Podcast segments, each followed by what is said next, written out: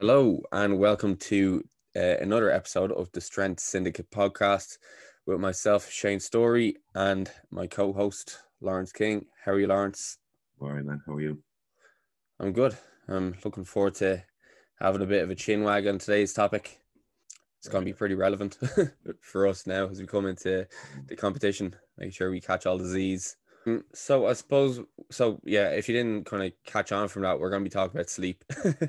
um so sleep obviously is quite it's quite an important thing that maybe people don't put as much emphasis on as they should. Um it's such a low hanging fruit. Like geez, if you're uh, gonna be thinking of kind of getting into something like vitamin S, I suppose vitamin S is probably gonna be sleep or so than steroids is probably the, the most kind of potent um, thing you can do every day that is going to allow you to improve your performance, improve your body composition, improve your health.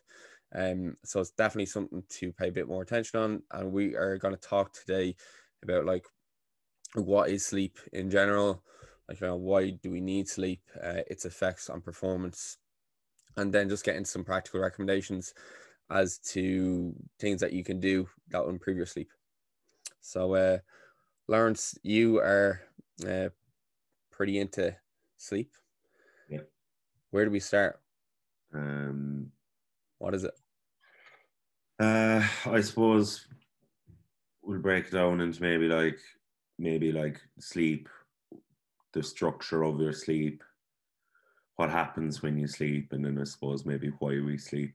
Um, as regard like for people, we spend about a third of our whole lives asleep. So roughly, if you're you take a 24 hour day, we're awake for 16 hours, and you sleep for roughly eight. Stratify that across your lifetime, and you're asleep for about a third of your life. As you're younger, obviously as a baby, you sleep the most. But your sleep recommendations as you age don't really change or decrease. So as a baby, you might sleep from anywhere from 12 to 16 hours a day. When you become a teenager and you're going through lots and lots of changes, you still probably need anywhere from 9 to 11 hours of sleep. And as an adult, a fully formed adult at least, um, you're talking maybe a minimum of eight hours of sleep. Um, and for different reasons, as we get older, that uh, feeling of sleep or feeling of need for sleep changes. Um, but we all need sleep, and the absence or lack of sleep or lack of enough sleep uh, has, as you said, fairly disastrous consequences. Um, so the first thing I suppose to talk about would be like, as I was saying earlier, like sleepfulness and wakefulness. I suppose for sleepfulness, there's a constant homeostatic pressure for sleep going on from the moment you wake. So we will call that sleep pressure. So from when you wake, you you're starting at a baseline level, and that accumulates across the day. This sleep pressure accumulates across the day, peaks just before bed at night, and it dissipates throughout the night. Um, and that wakefulness um, is regulated by the circadian, your circadian rhythm. And that builds across the day again, counteracts the sleep pressure and promotes your wakefulness and alertness that you feel during the day. So, wakefulness and alertness uh, kind of peaks typically around mid morning, early afternoon. Sleep pressure starts to rise. So, think of it like a graph your sleep pressure is at its lowest in the morning, your circadian rhythm um, brings you towards this really wakeful point in your day that peaks, starts to decline, and then your sleep pressure starts to rise thereafter. Um, and then I suppose in that sleep consolidation um, towards the end of the night, or sorry, uh, as that wake promoting system begins to decline at bedtime, that allows for sleep consolidation uh, as the need for sleep dissipates across the night. So, obviously, as the sleep pressure decreases throughout the night, um, your wakefulness starts to slowly rise um, again in the morning. Think of it like a slow rising arch as opposed to something which which is just on or off. These are just um, what am I what am I trying to say? They're kind of acting in tandem almost as um, in two different kind of worlds. Um, so then with an appropriate night's sleep, the drive for sleep is reduced, so that sleep pressure is reduced. The circadian waking drive begins to increase and the cycle starts over. So your total sleep time remains the same, but it's randomly distributed over the day and night. Um, so it's the how your circadian rhythm would synchronize with sleep pressure is fairly dependent on how much sleep you've gotten the night before. Um, and they're not just happening in random, they are happening kind of in tandem. That kind of make sense? So that sleep pressure and circadian rhythm are interacting throughout the day, depending on how much, not depending, but for it to work properly, it's depending on you getting the right amount of sleep. Yeah, because the sleep essentially is acting as something to clear the body of this like sleep pressure that builds up over the day.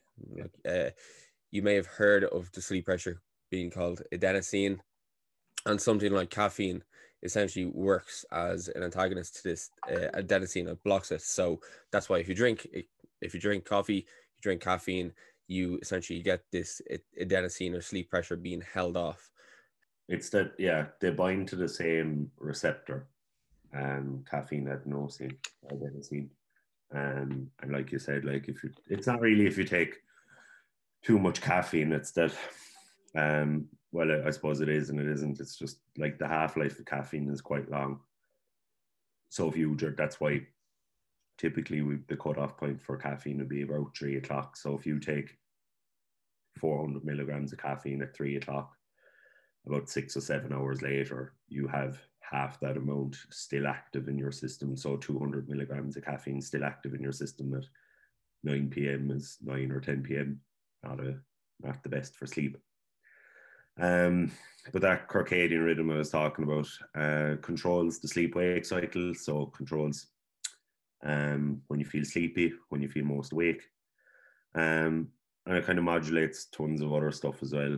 Um, like when you're most active during the day, your eating, your body temperature, um, hormone secretion, muscle strength, all this kind of stuff.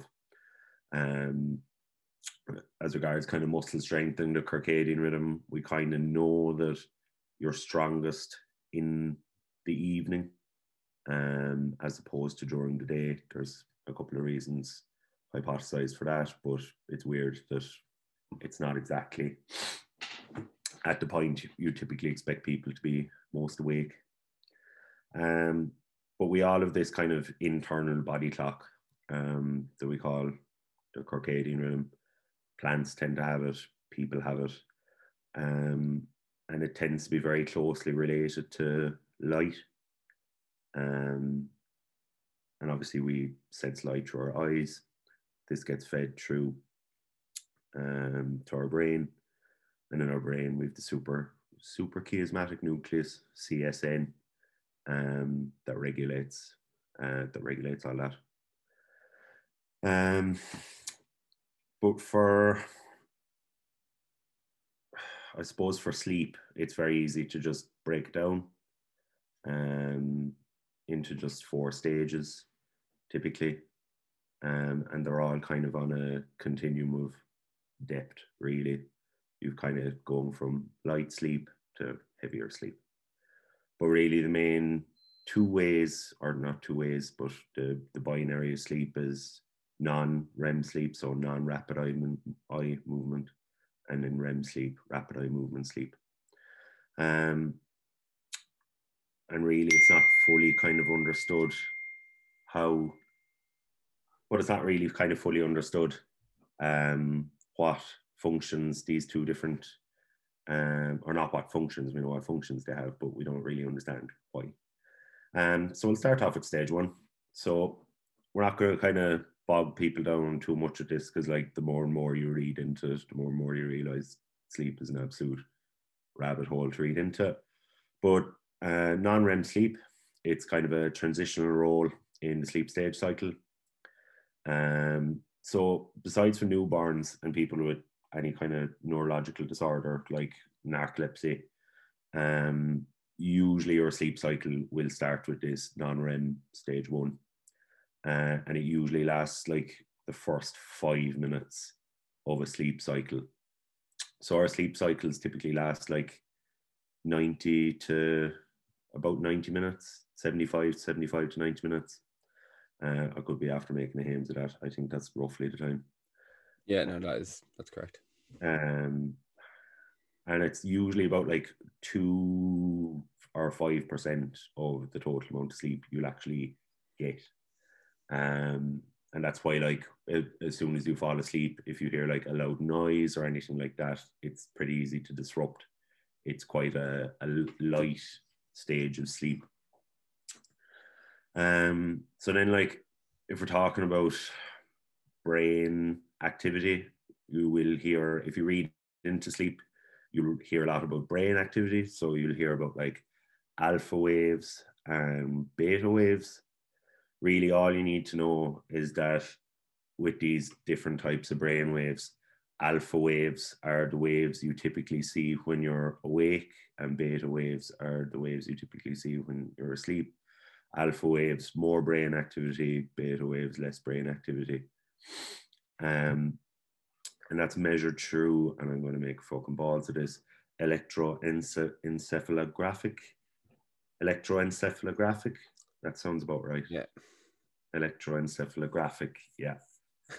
um, but a bra- brain activity on that EEG um, in stage one, where you're transitioning from wakefulness to non-wakefulness. So like where you've got like, I suppose you can call it loss of consciousness if you want. Um, shows like a really mixed frequency. So like you have like those alpha and beta brainwaves um, kind of going a little bit haywire. Um, and they kind of, you're talking eight to, to like 13 seconds uh, of patterns. So they're, I don't know, I don't know anything about brainwaves, but we're looking at them in comparison to, let's say, like when we get to REM sleep, you see a lot more kind of chaotic brain energy, brain waves than you would kind of in stages two, three, and four. So then we're talking about stage two. So it lasts about like 10 to 25 minutes in the initial cycle and it lengthens with each successive cycle. So obviously over the night, you're going to have your first sleep cycle, then you'll have another sleep cycle, then you might have another and another and another. So it's not that once you fall asleep, you're going from, okay, we're in stage one for 15 minutes, then we're in stage two for three hours, then we're in stage three for two hours. It's that your these cycles are constantly uh, repeating themselves more or less. Um, so you could have um, watching overnight, maybe like eight, nine sleep cycles, maybe. I think it's like five, five to six. Because if we look at a sleep cycle lasting about ninety minutes, um, on average about ninety minutes, and that's probably gonna. If you're sleeping for eight hours, it's probably gonna be about four to five sleep cycles. Yeah. Uh, or four to six. Really depend depends how long you're gonna be sleeping for as well. Yeah. So it's really and really dependent on how long you're sleeping and the quality of your sleep. Um, if you're waking a bunch during the night, you mightn't get very much REM sleep at all if you're really wakeful, um, just dependent on the individual. But then with stage two, lasts about between 15 and 25 minutes in the initial sleep cycle, and it lengthens with each successive cycle. So you're talking maybe between 45 to 55% of the total sleep episode could be spent in stage two and an individual in stage two um, requires a lot more uh, noise or kind of stimulus to awaken them from sleep than if you were in stage one. Um, and brain activity on that EEG we were talking about, electroencephalographic, I don't know what the fuck you want to call it, EEG, we're keeping it EEG anyway. EEG, yeah. Uh, shows pretty low uh, voltage and frequency um, in that brain activity. So we're seeing decreased brain activity um, and those sleep spindles um, that we'll chat about in a small bit were are really important for memory.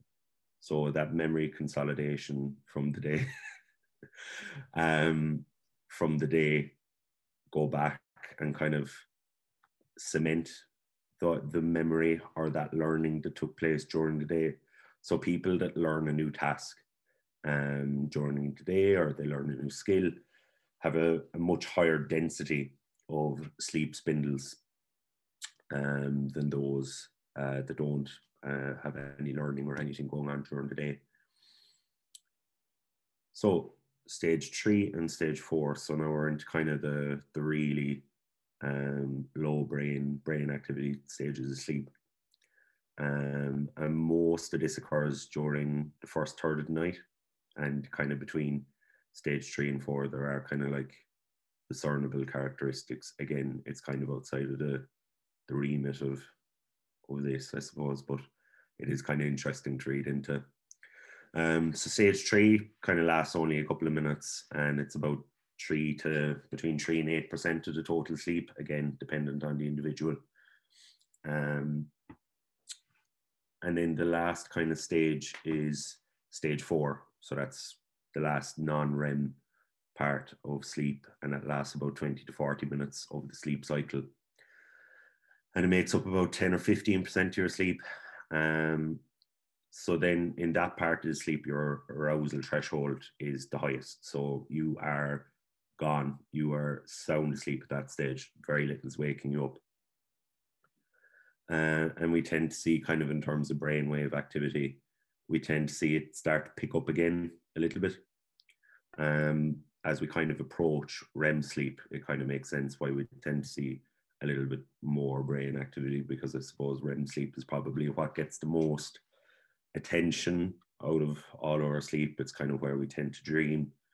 Um, when you tend to see kind of like a little bit more um, of the autonomic nervous system kind of start to pick up.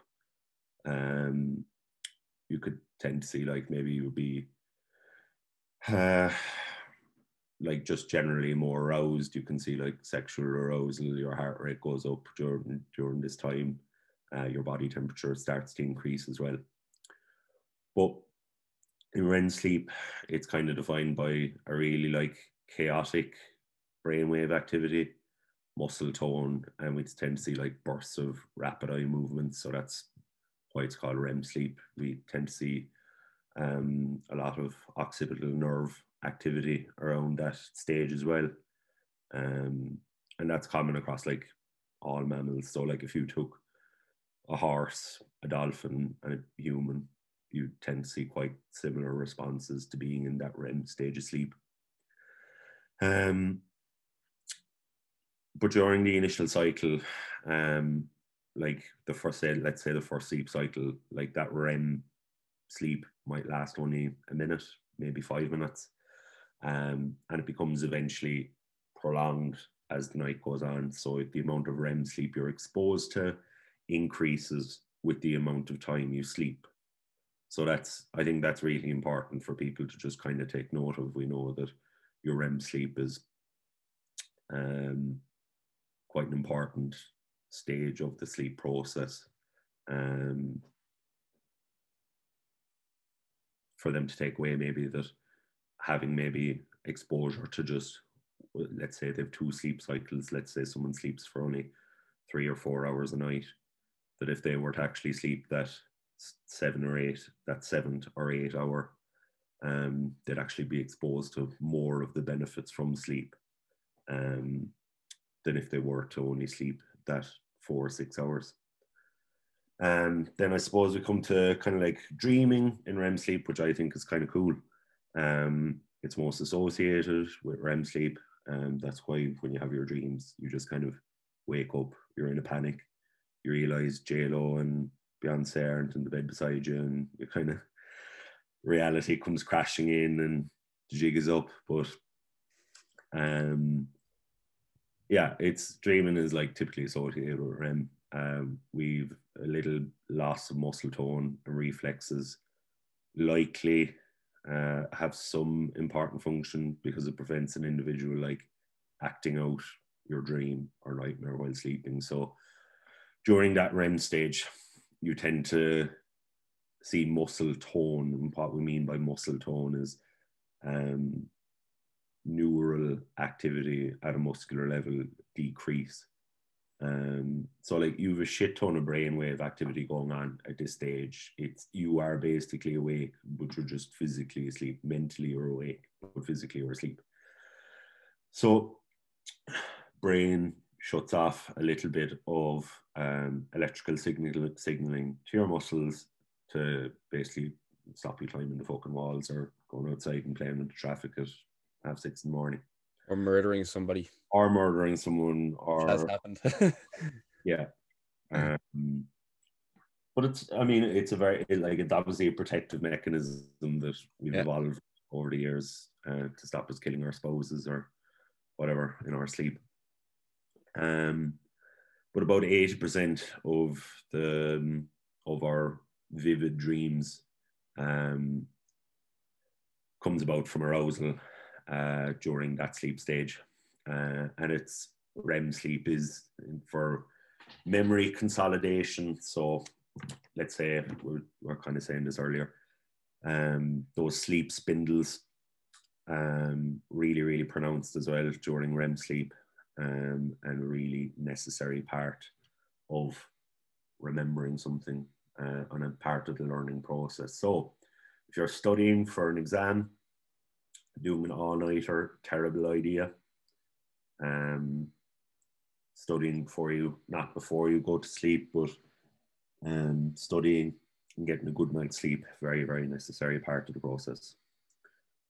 So I don't know why my laptop sounds like a fucking airplane here, like it's going to take off. Um, we'll chat a little bit maybe about physiology during sleep. Um, so there's a, like not a ton of changes that your body goes through, but we'll kind of break these down. So generally, like the changes that you go through during sleep are very tolerable. Um, like there are like some individuals um,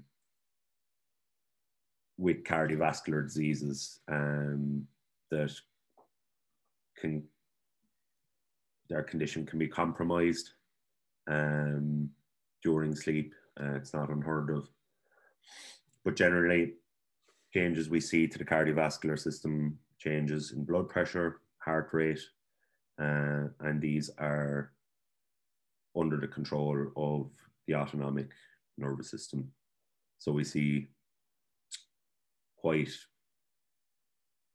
I won't say large, but let's say like if your resting heart rate during the day, uh, when you're not during the day, but when you're active, could be upwards of maybe let's say 65 to 70 beats per minute. You could see a heart rate go down to as low as 45 um, beats per minute during the night. Blood pressure typically de- decreases as well. Um, but then we might see brief increases in blood pressure and heart rate depending on the amount of brainwave activity and how aroused you are during the night um, and depending on bodily movements as well. So if you're at a quite a if you're at a period of the sleep sleep stage where there's a lot of brain activity you tend to see more movement. If there's less brain activity you tend to see less movement. Um, and that obviously will cause your heart rate to increase or decrease.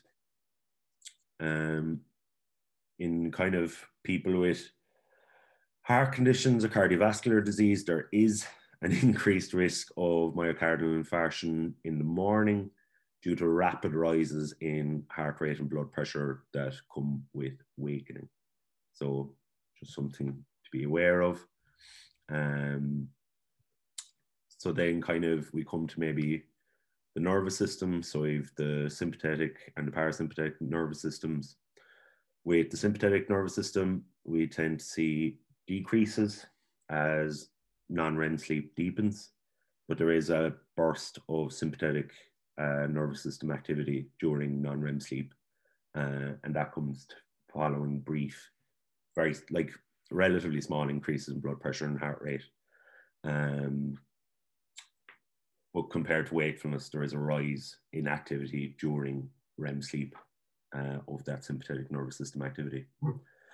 Um, so then, kind of the respiratory system, kind of there is kind of a lot that happens kind of with our breathing during sleep. Um, this typically just down to the decrease decreases in heart rate. Won't get massively deep into it, but um, your ventilatory and respiratory flow change during sleep, and they become uh, faster and kind of more erratic during REM sleep. So that's kind of a common theme we are seeing that things just kind of things really really slow down during um, maybe stage two and stage three of our sleep, and as we approach REM sleep, we tend to see things pick up. Um, the there isn't really, I suppose, much need to get in to get too deep into it, but you tend to see like maybe like night coughing as well as a um not a symptom, but uh, kind of picks up uh, around at stage three and stage four. So as we approach REM sleep again, that coughing tends to increase. Uh, the endocrine system, I suppose, we kind of have to talk about because growth hormone, testosterone, melatonin, they're all kind of influenced by sleep. Uh, growth hormone secretion, typically, um, or not typically, kind of most importantly. Uh, but growth hormone secretion does take place during sleep wake cycles, uh, while thyroid hormone secretion takes place in the late evening. Uh, melatonin, then as well, another um, hormone heavily influenced by sleep. Uh, this hormone does kind of induce sleep sleepiness. Um, it is something that people supplement a lot with, um, and for different reasons, it's maybe not so great um, to supplement with chronically, unless you've maybe been um, prescribed it. Um, the way kind of melatonin works is it reduces the alerting uh, effect from that suprachiasmatic nucleus that we spoke about earlier in the brain. Um, the suprachiasmatic nucleus is quite it, deep in the brain. Um, it's located just above the uh, medulla, um, and it's kind of above the brain stem. Um, and this works with a feedback loop um, through your eyes uh, and it helps coordinate your circadian rhythm. And it's influenced by those light dark cycles and it's suppressed by the light. Um, so supplementing with melatonin uh, in some cases is a good idea, but generally it's something that um, if you hear Matthew Walker speaking about it, he kind of says that it's not the most. Have you heard him speak about it, Shane? Um, I have briefly, but I suppose it's one of those. It's one of those things that, like, like even if you suffer with melatonin, if you're not really doing practices that will help to kind of improve its its like use, yeah. it's probably not much use. Like, I mean, if you're staring at your phone or your laptop or like watching TV or have like a bright light shining your face, yeah. hoping that's going to get you to get to sleep while taking a pill, it's not going to do a huge amount because like light has such a big impact on like your own kind of natural secretion of melatonin. Yeah. Yeah. Um so that's kind of a little bit on the physiology of sleep. So we kind of just covered sleep architecture.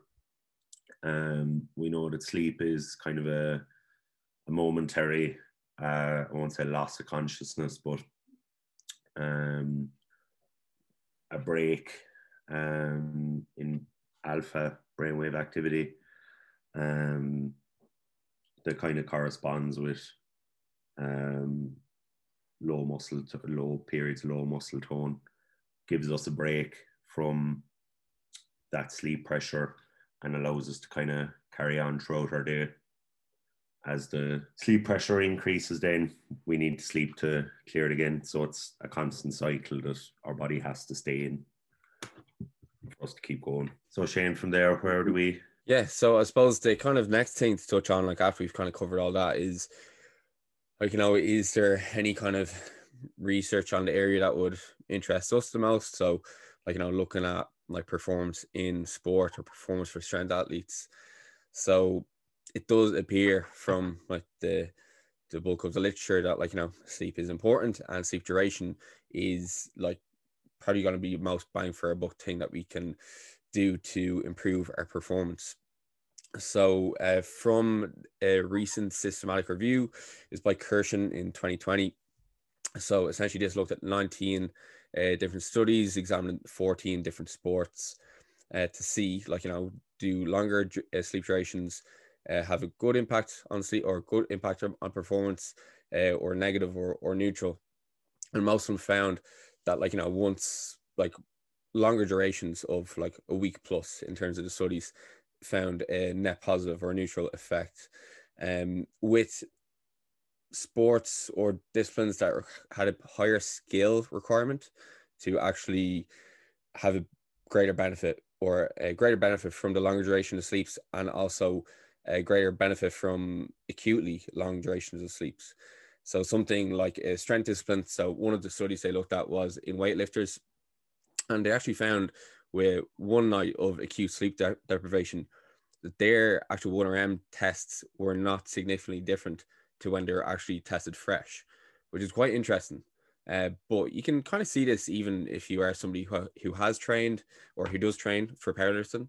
If you have one night of bad sleep, typically your next day, your performance, if you're doing something that's low repetitions, it's probably not as bad as you think it's to be, especially if you go in with the kind of preconceived idea that this session will go okay. Like I think in these kind of cases, sometimes there's psychological kind of mindset coming into these sessions can almost make them worse than they actually may be.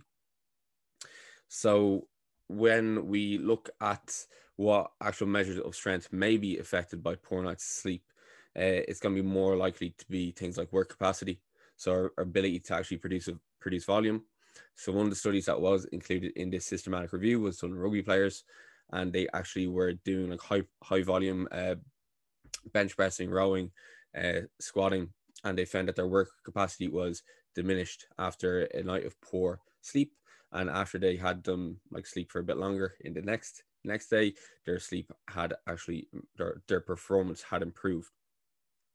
Uh, and then the other one that looked at strength, so like there wasn't a huge amount of actual studies included in this uh, review that looked at strength um, based outcomes. The other one was in uh, karate. How do you say karateers?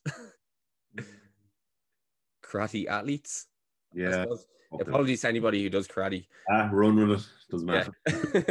Yeah. um, but essentially, these are looking at isometric uh, testing of like the biceps, um, which again we've kind of talked about like isometric testing. Uh, it's not really representative of representative of like your dynamic strength, which would be with like weightlifting. Um, and again, like you know, you know, if you're trying to do a bicep curl, uh, isometrically, like I mean, yeah, it's kind of hard compared to like uh, a clean jerk, for example, with the weightlifting study. Yeah. So that's essentially what this review would say. Uh, however, um, one thing to kind of take into account is like the actual length of time that on average they spent in this study for like of all the studies um it was around eight and a half hours of sleep.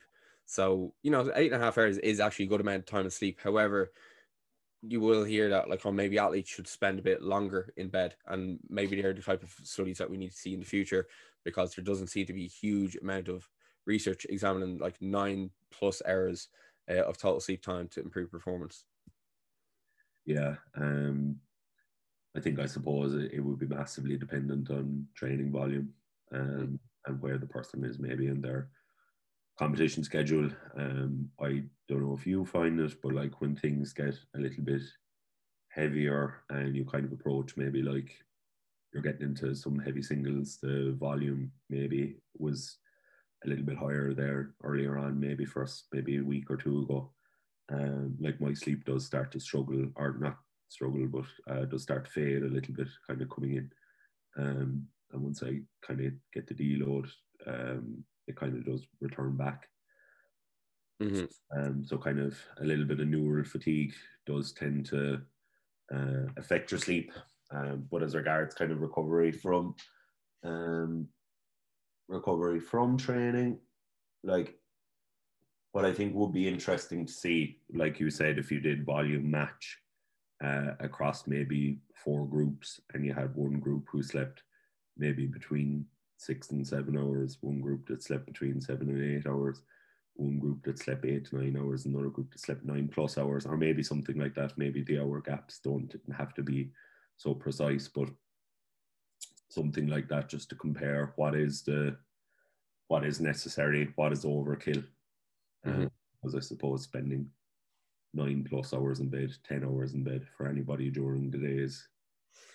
Yeah, and like even like with a lot of these studies, like there is like pretty big limitations to sleep studies in general because a lot of them use like subjective scores, like you know just a sleep rating or performance. Uh, how recovered you feel? How sore do you feel? Um, very few actually like use like you know quite inve- uh, expensive things like uh, PSG. So that's called polysonog polysomnography. It's a different difficult word to say, so I say PSG. And so very few use those, and I, at most I'll use like things like actigraphs or things like Fitbits, like Fitbit kind of devices to try to measure sleep. And like you know, there is a limitation with those as well. Like you know, how sensitive co- could those actual sensors be on something like a Fitbit? Uh, like how secure are they on the wrist? Uh, is the person even wearing it for the entire time that they're doing it? If they're going home during the study, uh, those kind of things. So there are also things that we have to take into consideration. And so, say for example, uh, there's another uh, systematic review which looked at interventions to improve sleep. So this one, I suppose, it probably doesn't tell us much more than we already know. Uh, the kind of key takeaway being spending more time in bed is probably a good shout. Uh, and I think that one seems so obvious, but it's something that people don't really like take into consider consideration too much. It's usually what can I take to improve my sleep? Um, is there a supplement I can use? Is there something that is going to help me track my sleep? That's going to help me upgrade it?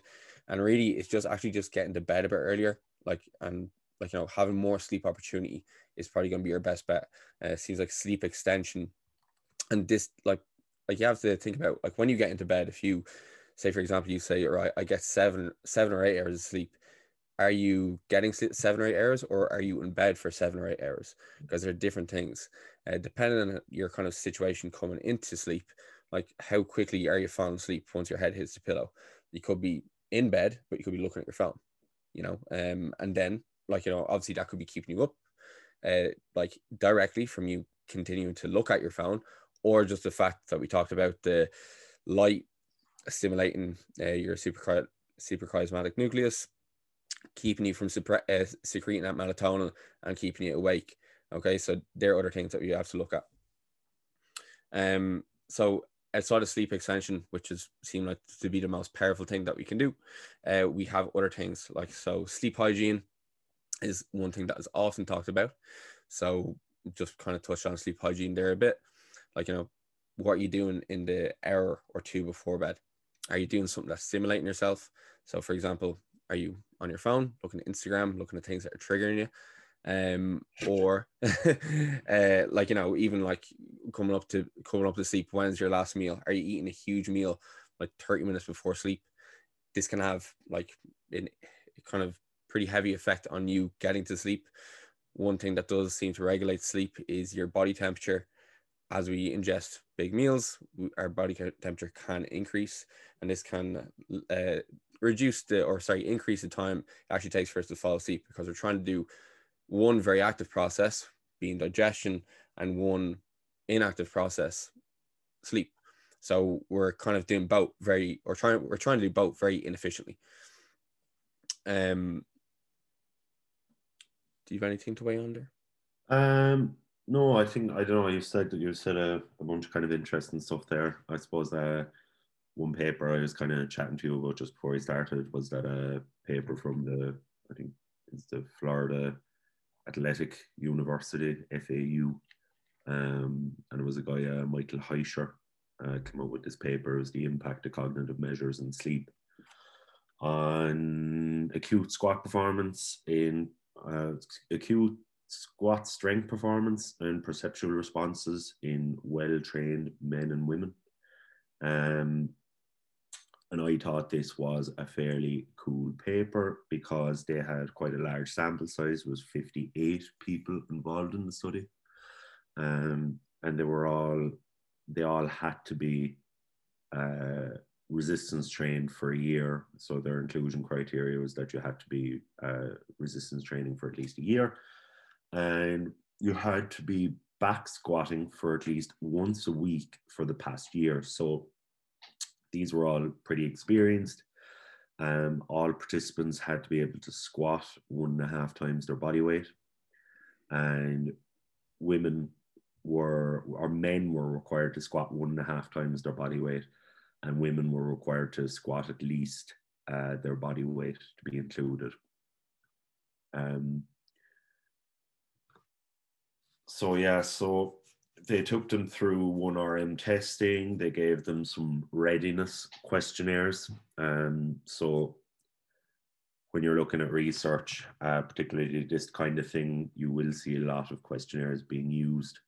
Uh, the questionnaires they used, uh, two, well, two I've came across before. One was uh, called the Daily An- Analysis of Life Demands for Athletes. Uh, and the second one was the Oviedo uh, sleep questionnaire, um, fairly commonly used in this kind of thing when you're dealing with athletes. Um, the third one I hadn't came across was the competitive state anxiety inventory. Um, and these were all uh, used to assess kind of acute stress, anxiety levels, and sleep. Um, so then they they had a self-efficacy questionnaire. Again uh, self-efficacy kind of as a psychological construct um, with 1rm testing quite relevant. How do you feel about putting an extremely heavy weight in your back and standing up with it? Makes sense. Um, so more or less what these guys did um, was they were given um, they completed the scales uh, to predict what loads they were 100%, 75, and 50% confident that they could lift for a 1RM. Then they completed their 1RM, uh, which was tested with rate of perceived ex- exertion. So that uh, subjective scale we all know and love. Uh, and then they measured the average concentric velocity on, on each attempt. So they measured bar velocity. Um, and that was kind of it really then and they would have tested for what correlated with what and what was high when another was low but really they evaluated the impact of various psychological scales on 1rm back squat performance um, and the major finding that they had is that the reported hours of sleep on the Oviedo sleep questionnaire was predicted was predictive of 1RM velocity and RP. Uh, they found a significant relationship when analysing uh, that for men, um, not in women. So that that was more uh, more sleep was more predictive of that in men than in women. Um, so individuals who reported more hours of sleep from the night before they did their 1RM testing, tended to report higher RPs on the final 1RM attempt and performed their 1RM at lower velocities. So what that's kind of saying to us is that those with greater acute sleep. So again, we're only looking at this in a very snapshot. It's a pretty cross-sectional study. Um, the those with greater acute sleep worked up to true 1RM than those with less sleep as they were able to successfully complete an actual 1RM. So when we hear that like, oh shit, they had higher RPs and their one RM was a lower velocity, is like that's a bad thing. It's not. It's a one RM. It's the bar is supposed to move quite slow. It's supposed to be quite difficult. Um. So yeah, I think it's it's not it's not predictive. It's not saying that like if you sleep more, uh, you're gonna have uh, higher or one RM or anything. But again, it's just something that we probably know. Uh, we know already is that generally having a good night's sleep before you go do moon or in. just a good idea. Yeah, and it would seem as well that you know it, it kind of depends as well if you, if you do have a period that is a bit sleep restricted depending on what side of the night is being restricted that could be a bit more predictive of how your performance would be so what i mean by that is if you go bed a bit later and you're strict, restricting the sleep by that way that won't have as much of a negative effect as if you were woken up much earlier than you usually would yeah. and a reason for this could potentially be as you go to bed a bit later, you you will go to bed more tired. So you're probably going to uh, sleep a bit quicker as your head hits the pillow. Your sleep efficiency will improve, and you're still going to get your time in all of those stages of non-rapid eye movement, non-rapid eye movement sleep, uh, all your stages of deep sleep and REM sleep. Whereas if you are woken up much earlier than you usually would, you're probably going to be missing out on the kind of latter portions of that sleep cycle. Probably going to miss out on a bit of your REM sleep, which does is important for your mood. Um, so this could be a reason why if you train very early in the morning, uh, all of a sudden one week, as opposed to your kind of usual time and you wake up much earlier, your performance is not as good. And like these kind of morning sessions as well, if you do start to incorporate them into your kind of gym split, or if you're trying to transition from like you know usually train the evening to maybe train in the morning and you're altering your sleep cycles that is why it does take a lot longer as well to get to adjust to yeah and i think like if you're a coach um and you know a person has like heavy moderate light sessions during the week or something like that that there are like let's say you're coaching a nurse or you're coaching uh, somebody that works shifts shift work, uh, setting up that person's training in a way um, that like if they if they can report to you, oh, I have like Friday off, I can sleep. Like let's say they finish their shift on Thursday night at 9 p.m. They've just worked like a, I'd say six to nine or something. They go to bed at 10 and they don't have to be awake early that Friday. Maybe it's a good idea to put their heavy stuff on the Friday so that may, they can actually they're recovered. They're, they've enough sleep adequate sleep going into that session. Um like it doesn't need to be complicated uh, as regards sleep really. Like it's just like Shane was kind of saying earlier just being diligent with your sleep hygiene making sure that you're getting to bed at a stage where you're allowing yourself to get maybe that seven, eight, nine hours of sleep, um, going to bed at the same time, but more importantly, getting up at the same time in the morning. Um, yeah, there does. There's definitely a huge like discipline element to it, and I suppose that's probably why so many people struggle with it, is because like you know getting up at the same time and going to bed at the same time it seemed like something so simple, but it's actually quite difficult to implement. And like I consider myself somebody who's decent at that, but I still have evenings where I maybe look at my phone a bit longer, or I forget to read, or you know, something something happens and I push back my bedtime. And it's just one of the kind of things that the more the more frequently you do it, the stricter with yourself you are, or even if you employ some kind of routine, uh, that will kind of make you want to go to sleep earlier. It does help. Like say for example, something like reading, like taking that up. If you don't read, um, like even something like an audiobook, like could be something that you only do in the last half hour or so before sleep, and that's gonna at least give you some kind of uh, incentive to want to go to to want to go to sleep a bit earlier. Definitely agree with all that. I think it's just a good idea to just implement that, um, or at least aim for it.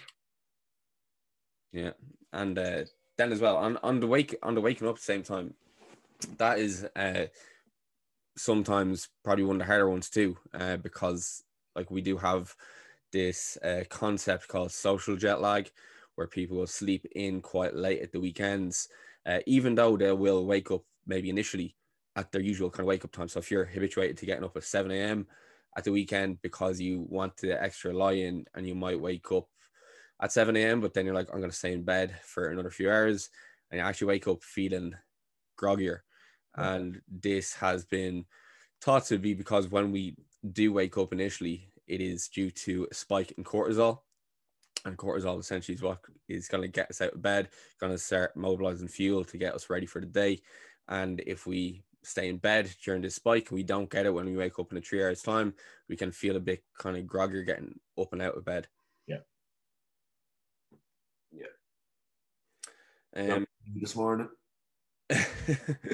in terms of other things that we can do though that like can potentially help um so one thing that came up a bit when i was looking into this was napping and napping is something that like you know people will say they do to improve their sleep. It doesn't really seem that napping has a huge add-on benefit if you already get sufficient sleep. So if you get sufficient sleep already like having naps throughout the day it's probably not going to give you much of a benefit but if you are getting like you know your five six hours of sleep it can be of benefit. I know for example like when i worked as a pt and i would be sleep when you're working as a pt is just something that's quite difficult to actually really get a hang of because you may have days where you're coming in quite late and a lot of mornings where you're starting quite early uh, and you're for, for for the most part you're sleep restricted and you're uh, expending a huge amount of energy throughout the day. So you're probably not recovering completely. Uh, so coming home and like even getting like a, a 20 to 45 minute nap can help. And it does seem like it can improve things like just sport performance as well as cognitive ability. One thing though to kind of bear in mind is i suppose we touched on the sleep cycles earlier on. And if we are spending uh, enough time for us to get into one of these sleep cycles like waking yourself up during one of these can actually cause us to feel less rested. Yeah. So you will see recommended if you're going to go for a nap, keep it either like 15, 20 minutes uh, or try to get it to last a full sleep cycle. Now, one thing that is actually kind of um, done within the research is they don't actually um, measure to, or on the studies I looked at anyway, they haven't they haven't actually measured to see if the person is actually sleeping. So they would have looked at times between 25, 35, 45 minutes, um, and they would see that people feel quite rested after these times. But one like just one thing to consider is are are the people actually sleeping? Some people reported that they weren't actually sleeping, but just the, the kind of practice of lying down and resting made them feel a bit more rejuvenated. And like anecdotally, I've definitely experienced that myself, not being able to get to sleep if I try to nap, but just the act of like you know getting into bed, putting on an eye mask, and just kind of chilling out and trying to let let your brain kind of relax for a short period of time can make you feel a bit more rejuvenated. Um, so that would be kind of what we would see when we look at napping. So, like, you know, if, if you feel you get benefit from it, I mean, it's one of those things that there's no reason not to do it. If you can afford to do it during the day, um, you know, it, it could be of benefit. Uh, one limitation to like one of the studies that I looked at was like they were looking at naps at kind of questionable times. So they're looking at people taking a nap at like half 10 in the morning, um, with no kind of to like, oh, when this person woke up like you know, if I woke up at half seven and I went to go for a nap at half ten, uh, I'd have to question like you know, well, was I tired enough to be taking that nap? Um, how difficult would would it be to get a nap in at that time? Whereas somewhere around midday may be a bit more beneficial. But then another thing you also have to take into consideration is like uh, one thing they didn't actually look at was like you know how that affected the, the night of sleep later on that later on that evening. You know, because it could it could potentially uh, take longer for you to fall asleep that night, uh, kind of taking away the point of actually taking a nap in the first place. Yeah, I think um, napping is kind of a double-edged sword, but I think generally, like if you're like you said, if your uh, sleep time and like the amount of time you're sleeping and your sleep quality is not on point, I think generally just having a nap is probably a good idea. Yeah. Um, especially if you have a training training session, maybe you get to train at like maybe finish work at like five o'clock, you train at half six, like a very quick 15, 20 minute nap, maybe in the car after work or whatever. As soon as you get home, probably a good idea. Mm-hmm. So, in terms of other kind of sleep interventions, we can look to use to improve our performance recovery, all that kind of stuff. Um, so we already talked about sleep extension, talked a bit about napping there, um, talked a bit about sleep hygiene. So you know, trying not to be on your phone, doing anything too stimulating before bed, reading a book. Um, other things that you can look at doing are like you know taking a warm shower. Essentially, will look to regulate our body temperature a bit more to bring our core temperature down, which may make it a bit easier to fall asleep. Again, having big meals before bed, uh, that's probably not a great idea. Um, however, like you also have to, with the big meals before bed, you also have to take into consideration what your general like day in general is like. Like if you're somebody who has quite a busy job and you can't get in all like most of your calories in during the day due to kind of work limitations, maybe you have to have your bigger meals in the evening, and that's or maybe you train hard in the evening, um, and that's one of the times that you can get a meal in. So like you know, there's other kind of things that you have to think about. So yeah, I think uh, as well one one that most people will uh, definitely um, agree with me on at the moment is just having a cool room, like yeah. being between 17 and 22 degrees Celsius. I think is the the optimal, um, which is obviously really fucking hard to do at the moment. Mm. Um, Have the window open or sleep. Oh, lads, it is fucking gruesome when you wake up and the cast of bugs life is fucking screaming at you half two. it's class. get a fan, get a good fan. Um, have like I what I started doing is putting a pillow by the window so that when I wake up I have like a cold pillow. I can I can like when I when I take that one off I put like another one there for the next time I wake like have this conveyor belt system going on the night. It's class. So yeah, that's pretty much it, really, is it? Yeah, I suppose there's just one one other thing. Uh, just I wanted to kind of mention. So you might see people, myself included, wearing. Okay, these, is it? Uh, uh, these might see us wearing these uh, funny colored lenses. Yeah, from here. Um, so we'll see people wearing these. So they are meant to be blue light restricting glasses. Do they actually work? It's hard to say. Um, so yeah. the two actual papers that I looked at, one of them reported a benefit, and one of them didn't.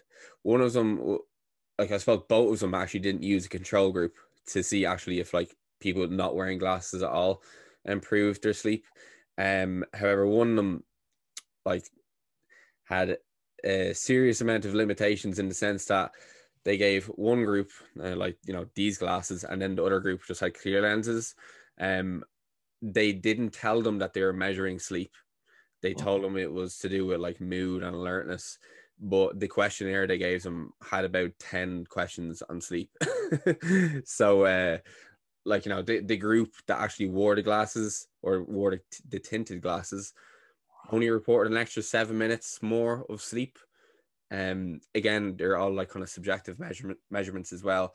Uh, yeah. Uh, and like you know, if there's if you have any kind of inkling that you know you're going to be using something and you've heard uh, through the grapevine that this thing is going to maybe give you some sleep benefit because pretty common knowledge these days to see people wear these glasses and know that they might have a benefit in sleep. That's enough to give you the kind of placebo effect that they might work. But even if something is placebo and it's kind of getting you in the mood and it's get, kind of reestablishing some kind of routine that you're going to implement before you go to sleep, that can be enough to set the unwinding process and get you ready for sleep. Um, so like you know, it's it's an expensive placebo essentially, uh, but yeah. you know, again, if if it does give you that benefit, I mean, what's the harm? Yeah, I think, I think like you said, even just reading or having a routine before you go to bed mm-hmm. idea. Just it's kind of like anything like like if you build associations in your head with things, be they like um, be it reading, be it like I don't know, you put fucking lavender in your pillow or whatever you put on your pajamas. So now you know I'm going to bed, or you turn off the television, or you turn on like a night light, whatever it is. Like just try and repeat those. Uh, like I suppose the number one thing is just making sure you're actually. Lad, I'm actually on as I'm saying this, actually bollocks. but making sure that like you're actually setting things up in a way just for you to be able to sleep. That like you're not sleeping until like 10, 11 o'clock in the morning every day, that you're actually letting yourself go to bed at a reasonable hour. Uh, like if you're seeing single digits on the clock every night when you're going to sleep, I mean, it's probably not conducive of um, a good night's sleep.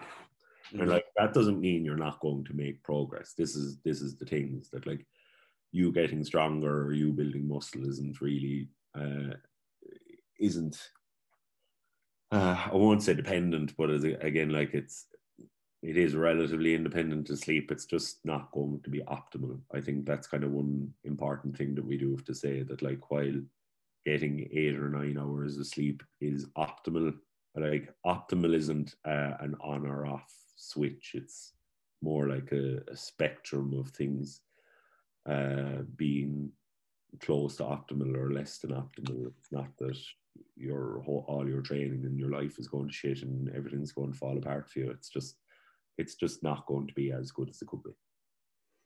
Mm-hmm. Yeah, it's a it's low hanging fruit. Like yeah, yeah.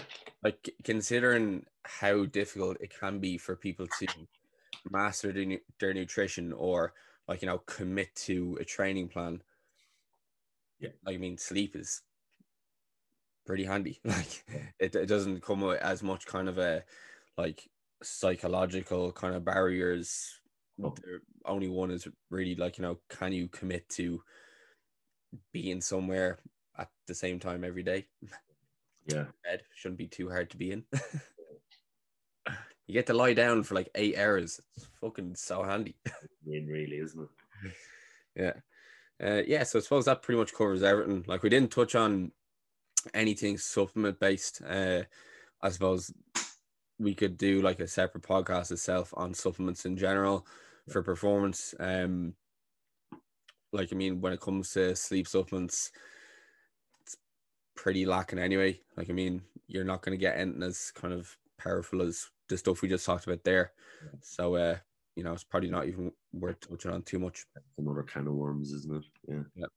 yeah. Cool. Yeah. So uh, yeah, thank you very much for listening. Hope you enjoyed this. Um, as always, if you want to leave a, podcast rating on iTunes or give it a share, give the Spotify thing a share on Instagram, that'd be very much appreciated. Uh, you can find myself at storey94 on Instagram. Lawrence, where can they find you?